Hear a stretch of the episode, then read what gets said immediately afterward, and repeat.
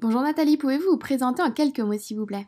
Nathalie, j'ai cinquante et un ans, j'habite la région grenobloise, je travaille avec l'Association française de lutte antirhumatismale, je suis responsable d'un, d'un pôle dédié à, à une maladie, donc le syndrome SAPHO, qui est une forme de spondyloarthrite. Et euh, ma profession, en fait, je suis formatrice et conférencière euh, spécifiquement en éducation thérapeutique du patient. Voilà un petit peu mes activités.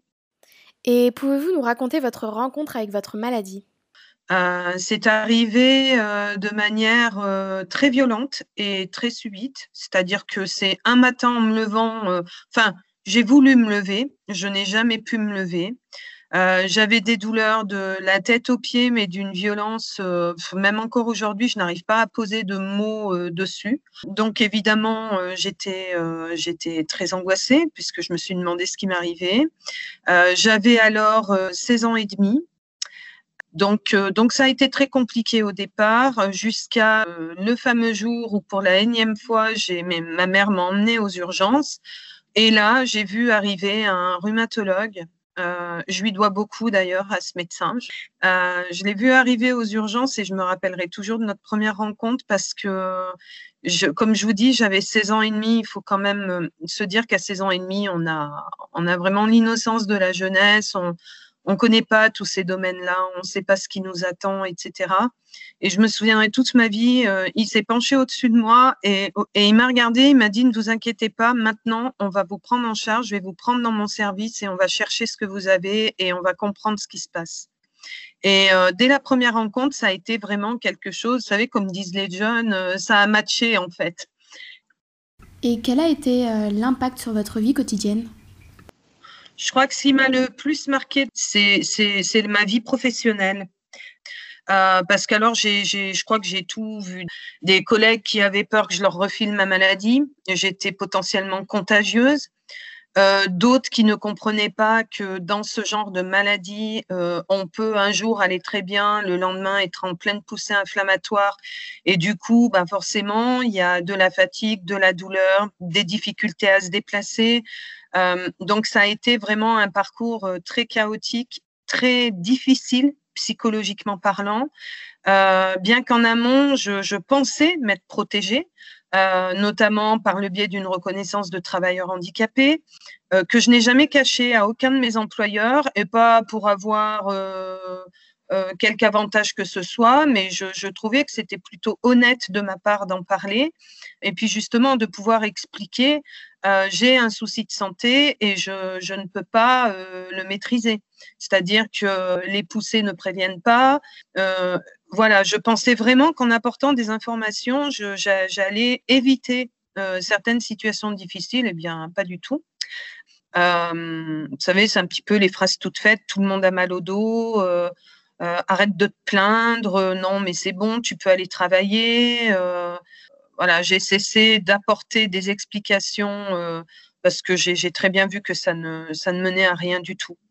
Voilà.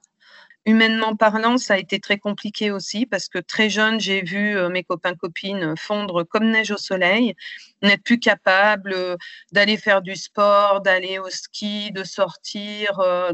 Donc, en gros, quand vous êtes jeune, vous n'êtes plus guère intéressante.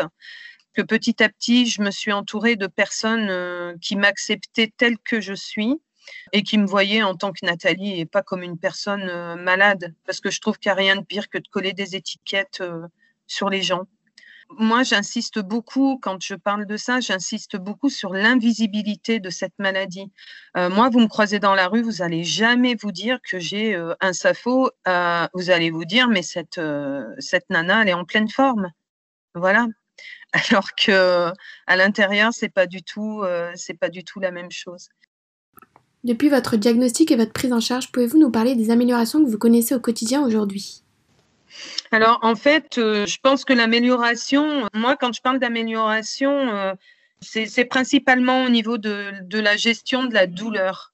Chaque patient, je pense, on, on trouve chacun ses petits trucs et astuces, hein. Euh, j'ai essayé de voir ce qui pouvait me convenir, euh, donc j'ai testé de l'activité physique adaptée, euh, par exemple euh, le vélo d'appartement, le tapis, euh, Euh, après, j'ai fait un peu du renforcement musculaire, j'ai testé la balnéo. Et en fait, c'est en testant tout ça que j'arrive quand même à, oui, à contrôler pour le coup le quotidien avec cette maladie. Euh, c'est quelque chose qui me fait du bien euh, au corps, mais au moral aussi. Et pour moi, l'un ne va pas sans l'autre. Je pense que je pense qu'il faut vraiment euh, arriver à, à maintenir les deux. Pour finir, avez-vous un dernier message que vous voulez faire passer à des personnes qui seraient atteintes de cette même pathologie ? euh, Je pense qu'il faut se donner le temps euh, d'apprendre, de comprendre, euh, de jamais hésiter à questionner euh, son médecin, euh, traitant, rhumato. Le pharmacien a un rôle essentiel aussi, parce que je pense qu'on a euh, nos savoirs expérientiels en tant que patient, mais il ne faut pas euh, squeezer non plus les, les savoirs euh, des professionnels de santé.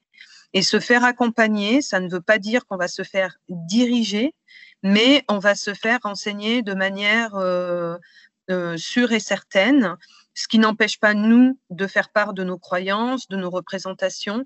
Et je trouve que le travail d'équipe, justement, soignant-soigné, euh, je pense que c'est ce qui peut vraiment euh, permettre d'aller vers du mieux, voilà, tout simplement.